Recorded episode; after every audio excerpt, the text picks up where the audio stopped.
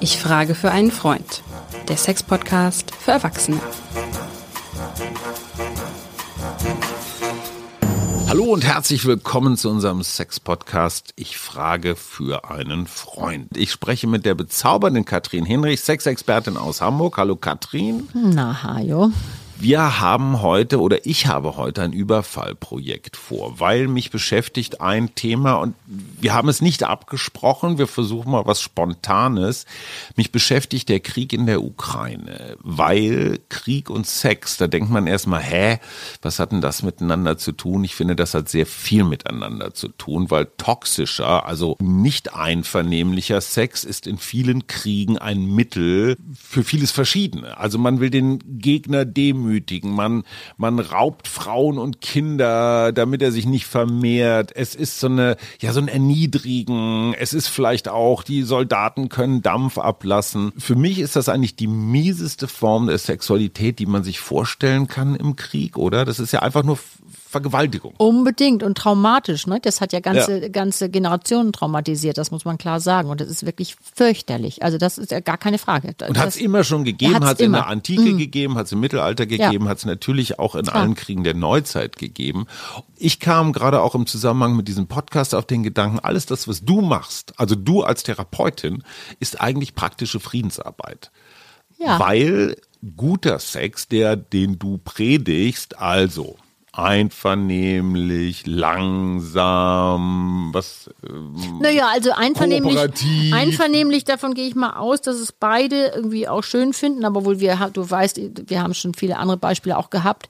Absolut. Ähm, Kommunikation. Kommunikation auf der Körperlichkeit, weil so. es sozusagen das Verlängerung eines guten Gespräches auch sein kann. Ja, da hast du vollkommen recht. Das ist das, was ich versuche oder wir beiden auch versuchen, den Menschen nahezubringen. Das stimmt auch. Das und, richtig. Und, und da schließen wir an einem Thema an, was wir in einer anderen Folge nochmal ein bisschen ausführlicher machen, nämlich Aufklärung. Ich glaube, dass Menschen mit einer gesunden Sexualität, gesund jetzt wirklich im Sinne von, von dir gelernt, dass solche Menschen vielleicht dann auch in Kriegen nicht mehr so agieren reagieren, wenn junge Soldaten eine erwachsene, liebevolle, zugewandte Aufklärung erfahren hätten, dann würden die vielleicht nicht wie die Tiere über unterlegene oder wehrlose Frauen herfallen, oder?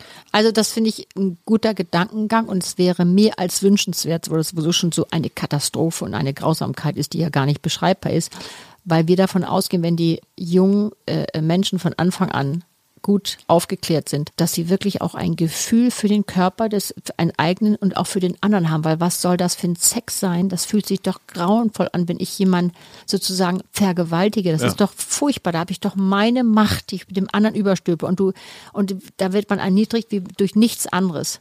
Das, wie soll sich das überhaupt anfühlen? Das fühlt sich doch scheußlich an. Und wenn du aufgeklärt bist und weißt, wie sich was anfühlt, dann kann man doch also hoffe ich, dass man eher sagt, nein, das kommt für mich überhaupt nicht in Frage, weil Sexualität ist doch nicht nur Druck ablassen, es doch auch hat da was mit Genuss zu tun, mit mit äh, ähm, Intimität, mit Kontakt. Das ist doch kein das ist doch ein grauenvoller Kontakt. Was meinst Ich glaube, dass die Täter auch, wenn die ein bisschen differenziert sind, ein bisschen gut aufgeklärt sind, die haben doch grauenvolle Nächte auch, weil die doch, die haben, müssen doch ein schlechtes Gewissen haben, was sich doch nie legt, oder? Kannst das du damit ist, fertig werden? Ich glaube es nicht. Das ist die spannende Frage und ja. da frage ich jetzt wirklich auch ein bisschen aus ja, Ahnungslosigkeit die Expertin. Ich weiß es von der Großmutter meiner Frau, die ah. du ja auch kennst. Mhm. Die saß hier in Berlin im Luftschutzkeller. Ja. Das war, da war der Krieg gerade zu Ende. Und sorry, ist jetzt wirklich kein Nationenrassismus oder sowas, aber es war nun mal überwiegend ja die Russen, die mhm. hier in Berlin einmarschiert ja. sind, die Berlin sozusagen ja. befreit haben ja. mit der Roten Armee. Und es war gang und gäbe, dass die Soldaten sich an Frauen vergangen haben. Und die Großmutter meiner Frau, Suse, ähm, hat das verhindert. Die hat ah. sich also, die war damals natürlich schon eine ältere, gestandene Person und hat sich mit so einem schweren Sessel im Keller so an die Tür gesetzt, da wo alle rein mussten. Und wenn da irgendwelche Soldaten mit eindeutigen Absichten kamen, dann hat die die richtig zusammengeschissen. Das ist aber eher eine, ein Sonderfall.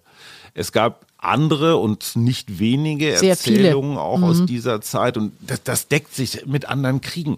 Ja, dieses, dieses Überwältigen. Also eine Frau und fünf Männer, ja, die hat überhaupt keine Grauenvoll. Chance, wird an allen äh, Händen und Füßen Ja. festgehalten. Oh, so die. Jungs feuern sich an, die Ja. Vorgesetzten, Generäle, Offiziere sagen, so jetzt hier aber mal Attacke. Also dieser, dieser, das ist ja fast ein Blutrausch. Ja. Ne? Das Ja. ist ja so ein Kommt mir auch so. Machtrausch, Vergewaltigungsrausch. Ist das im Menschen angelegt? Dieses Kann Animalische, kann man in jeder Stresssituation, wie einem Krieg zum Beispiel, aus Männern so Maschinen machen? solche, Also, an- solche Tiere machen, das ist ja, das ist ja, Ja, ja, also absolut. Tiere sind nicht so im Übrigen, ja. Also das, das ist so grausam, sind ja keine Tiere. Ja. Also offensichtlich ist das ein solcher Ausnahmezustand, dass Ja. ich glaube, dass das Gehirn nicht in dem Funktionsniveau ist, Mhm. wie es sonst ist. Warum? Sonst würde man das doch nicht tun. Man würde sich nicht anheizen lassen von anderen, von wegen, ich mache jetzt auch mit. Ja. Würde man nicht, wenn man wirklich, wenn man differenzierter ist und, und eine Menschlichkeit hat, würde man die nicht, würde die nicht doch trotz allem Stress zwischen allen, allen Schrecklichkeiten, müsste die nicht vorherrschend sein, Hajo? Ja, das macht mir. Angst, aber du hast Ja, recht, die, die Vergangenheit spricht für schon. sich. Auf der anderen Seite kriegst du natürlich auch als als Sieger eines Krieges und stell dir mal vor, du warst Monate, vielleicht jahrelang, flogen irgendwie die Granaten über deinen Kopf und dir ist jeden Tag gesagt worden, die anderen, das sind die Schweine. Das sind die Angreifer, die Untermenschen, die Bösen, die Nazis, die irgendwas. Das heißt, du wirst schon als junger Mensch aufgeladen Klar, mit diesem aufgeheizt, die ganze Zeit. ja, aber mit Ja. diesem Gefühl so, ich bin, ich bin mehr wert. Klar. Ne? Und der hat nichts zu sagen. Zweiter Punkt, vielleicht nicht ganz von der Hand zu weisen, bewegst dich natürlich irgendwo in einem rechtsfreien Raum. Du wirst als Besatzer niemals von irgendeiner Justiz, die es in dem Moment überhaupt nicht gibt, und deine eigene Militärjustiz wird dich nicht verurteilen. Nein, im Gegenteil, die heizen ja, heizen ja noch so, an. Ja, ne? Also ja. du, du, du fühlst dich im Recht, ne? weil die haben ja das ganze Leid verursacht, die haben den Krieg angefangen, wir dürfen uns das jetzt nehmen. Ich kann es mir, ne- wenn ich es mir umdrehe, Mhm, nicht vorstellen, dass Frauen auch so agieren.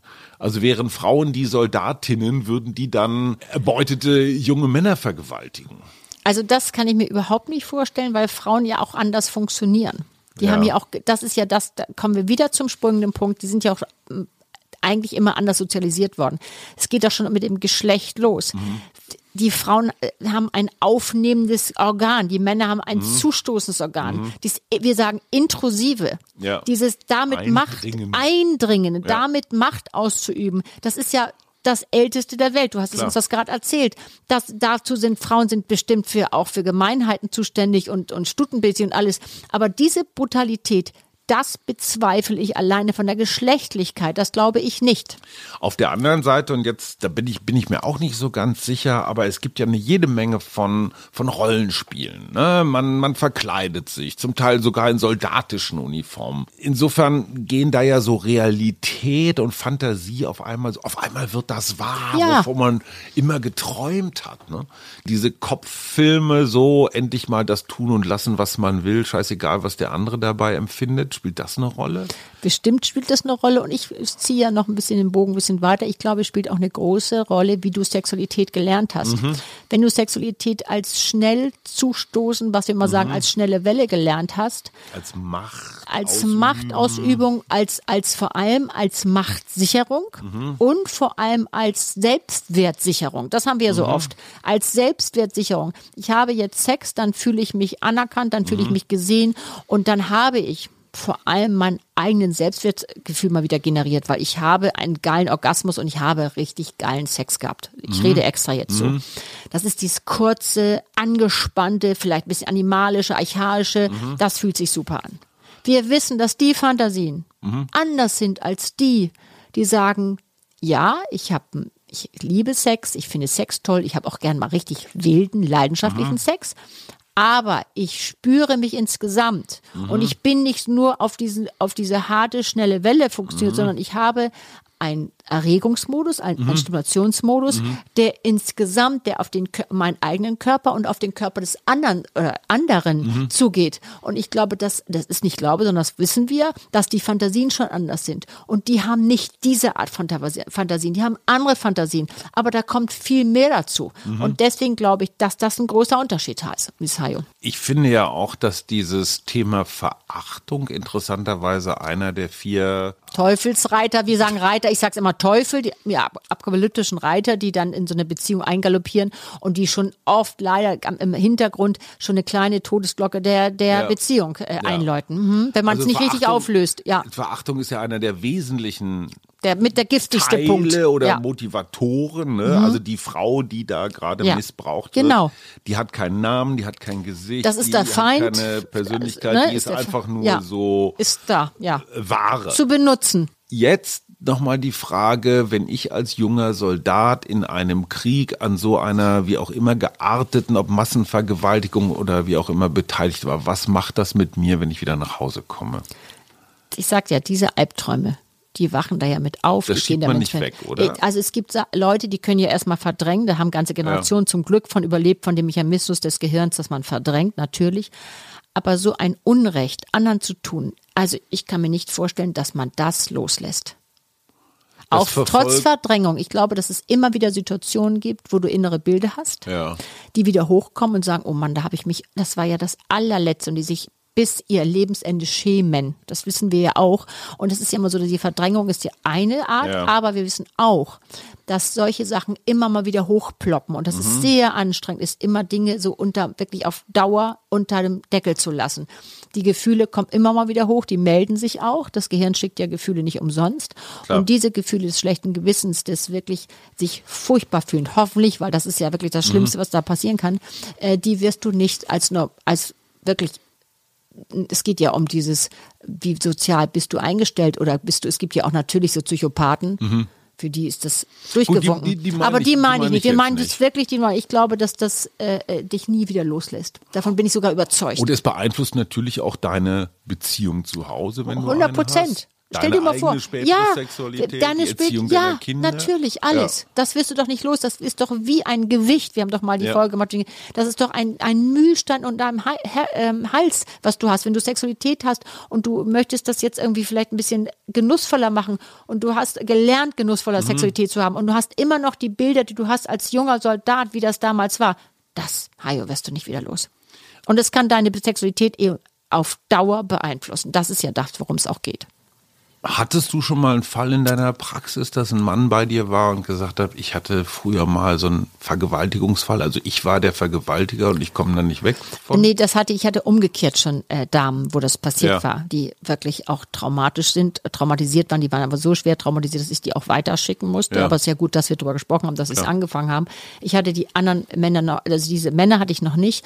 Und es ist eben auch, das kommt natürlich erschwerend hinzu, dass die oft sich so sehr schämen. Beide sind in so Beide, also die Frauen schämen sich extrem, aber die haben es ja. geschafft. Aber die Täter, die sehe ich eben nicht, weil die sich so Ja. extrem schämen. Die Ja. habe ich noch nicht gesehen. Wenn ein, ja jetzt nicht ein ganzes Volk, aber in einem Krieg eine unterlegene Gruppe, sagen wir mal hier die Frauen von Berlin, mehrheitlich oder vielfach vergewaltigt worden sind, zum Teil minderjährig, zum Teil waren tatsächlich, wie die Oma meiner Frau erzählt, Kinder dabei, kleine. Kinder, die miterlebt haben, so. Die Männer sind entweder gefallen oder verwundet oder im, ich weiß nicht, in Kriegsgefangenschaft, kommen irgendwann, wir kennen es vom Wunder Ja. von Bern, Ja. nach vielen, vielen Jahren als ziemliche Wracks zurück. Als vollkommen fertig zurück. Was bedeutet das für diese Generation, diese vergewaltigte Generation eigentlich, wie lange dauert das, bis das wieder raus ist? Ich meine, diese Frauen haben doch dasselbe Problem wie die Vergewaltiger auch. Sie werden keine normale, was immer das ist, Sexualität mehr, Ja. mehr hinkriegen. Ja, Oder? und das, ja, das, ja, das, das dauert, ja- aber es ist ja auch unterschiedlich, wie die Leute damit umgehen. Es gibt welche, die haben eine gute Resilienz, die können Okay, das ja. besser vertrauen, das kennen wir, Resilienzforschung. Aber es gibt natürlich auch viele und damit Mhm. haben wir es im Grunde um die Ausläufer zu tun. Nämlich die, die das eine Generation weitergegeben haben. Ja. Das sind doch die auch, die oft gesagt haben, Kind, Sexualität ist das Allerschlimmste, mach Ja. die Augen zu, es wird Ja. schon vorbeigehen und, und, und.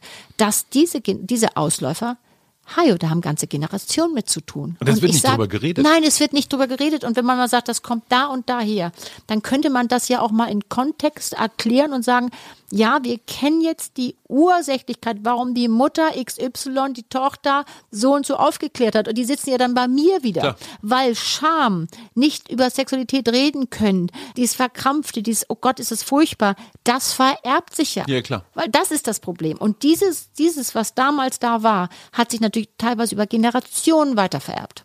Das ist für mich übrigens eine der spannendsten äh, Zweige der, der Genetik gerade, heißt Epigenetik. Es gibt einen Wissenschaftsjournalisten, Peter Spork, der sich damit äh, sehr intensiv auseinandergesetzt hat und auch Bücher schreibt. Das muss ich noch eben kurz loswerden.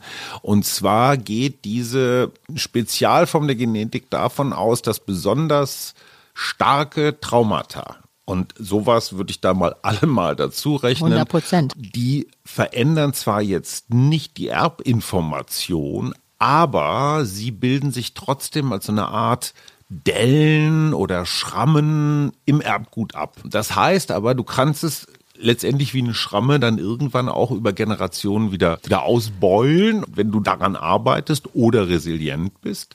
Es kann aber auch sein, dass tatsächlich wir als erste oder zweite Nachkriegsgeneration tatsächlich diese Erlebnisse und zwar nicht nur die Vergewaltigung im Luftschutzkeller, sondern vielleicht auch an der Front, in irgendeinem scheiß Schützengraben, Klar, Erschießung, weiß der natürlich. Geier irgendwas. Und wenn du dann überlegst, der, der, der 30-jährige Krieg ist gerade mal ein paar hundert Jahre vorbei. Also auch da kann es ja sein, dass noch Spuren bei uns sind. Ja. Und das ist ein solches Es wird ja Generationen weitergegeben. Das Ja, ist ja wie so ein roter Faden läuft Ja. das mit. Manche wird es durchbrochen, aber manchmal leider, das muss man sagen, und da habe ich ja auch Ausläufer in meiner Praxis, wo es immer von einer Gen- Generation in die andere gegeben worden ist. Was würdest du empfehlen, wenn jetzt zum Beispiel, also die Oma meiner Frau war Wächterin und hat solche Sachen verhindert. Auf der anderen Seite hat sie natürlich auch mitgekriegt, dass andere, die sie nicht retten konnten.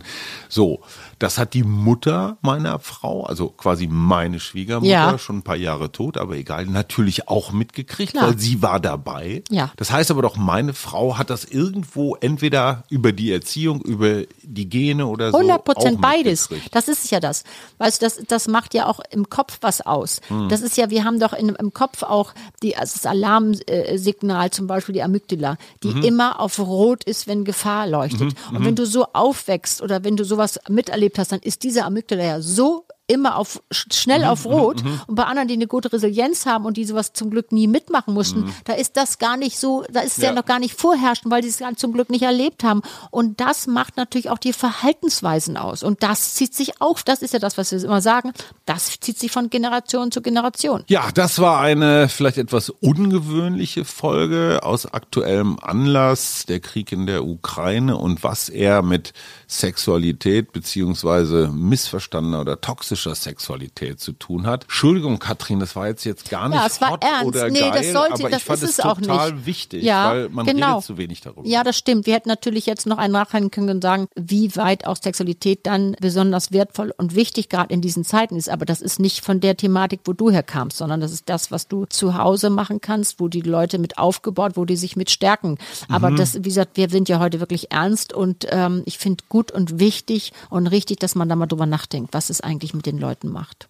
Und über Generationen und über diese Trauma-Geschichten. Und deswegen ist es auch so wichtig, dass wir, wir tun ja sehr viel schon, aber dass man jetzt auch nochmal an der Therapeutenseite überlegt, wen können wir jetzt irgendwie, wer spricht äh, vielleicht noch eine andere Sprache als nur Englisch, sondern vielleicht noch Polnisch oder vielleicht sogar ein bisschen Russisch, dass man den Menschen jetzt wirklich doll hilft, weil das ist, weil die haben auch wieder Kinder. Ja, absolut. Und wir haben es nicht gedacht, dass wir das nochmal erleben müssen. Ich hatte So neulich ein Paar, damit will ich aufhören, die waren entzückend. Die waren älter. Und das Verrückte war, die waren beide bei mir in der Praxis und wirklich besonders nette Leute. Und der sagte nur so, wissen Sie, dieses Haus kenne ich genau, wo Sie hier arbeiten. Hier bin ich als, im, als Kind in der Kriegszeit, 39, 45 bin ich hier aufgewachsen. Und zwar noch, es war fast unheimlich gegenüber. Ja. Auf dem gleichen Flur. Und, und das war der erste Tag des Krieges, wo die ihren Termin hatten. Das war doch irre, dass dieses, dass man, und er sagt, ich hätte nicht geglaubt, dass das nochmal passiert. Mhm. Und das war in meiner kleinen Praxis auf meinem Flur dieses Hauses. Ja. Das fand ich, ah, das war richtig fast spooky. Das hätten wir doch nicht geglaubt. Auf der anderen Seite, und das möchte ich zum Schluss nochmal sagen, guter, einvernehmlicher, kooperativer, kommunikativer, idealerweise sogar glücklicher oder fröhlicher Sex ist wahrscheinlich die beste Kriegsvorsorge, die man sich Unbedingt, vorstellen kann, weil wir fühlen, oder? wir fühlen uns beschützt. Ja. Da ist jemand, der sieht uns und das ist doch, und wir sind ja auch Bindungswesen und du kannst dich doch nicht besser an jemanden binden, eben auch körperlich. Und weißt du, Körperlichkeit ist ja oft so viel wichtiger als Verbalität und Mhm. vor allem so eindringlich. Jede kleine, also jedes Streicheln ist ja manchmal viel, nicht manchmal, sondern sehr oft viel wichtiger Mhm. als irgendwelche Worte. Ich meine, gut, die richtigen Worte, aber im Arm nehmen. Und das ist ja Versteht auch man sofort, muss sofort. man nicht lange und das ist das sammeln, ja. erste und das letzte. Zärtlichkeit und Sexualität haben kein Verfallsdatum. Weißt du, wenn du Menschen auch zum Schluss des Lebens begleitest und die anfasst, das ist so Mhm. wichtig. Make Sex Not War, das sind äh, ewig gültige Worte. Ja. Liebe Katrin, vielen Dank. Das war der Sex-Podcast. Ich frage für einen Freund mit der bezaubernden Katrin Hinrichs und meiner Wenigkeit Hajo Schumacher. Bis zum nächsten Mal, dann wird's wieder juiciger. Danke für das Thema, Hajo. Tschüss.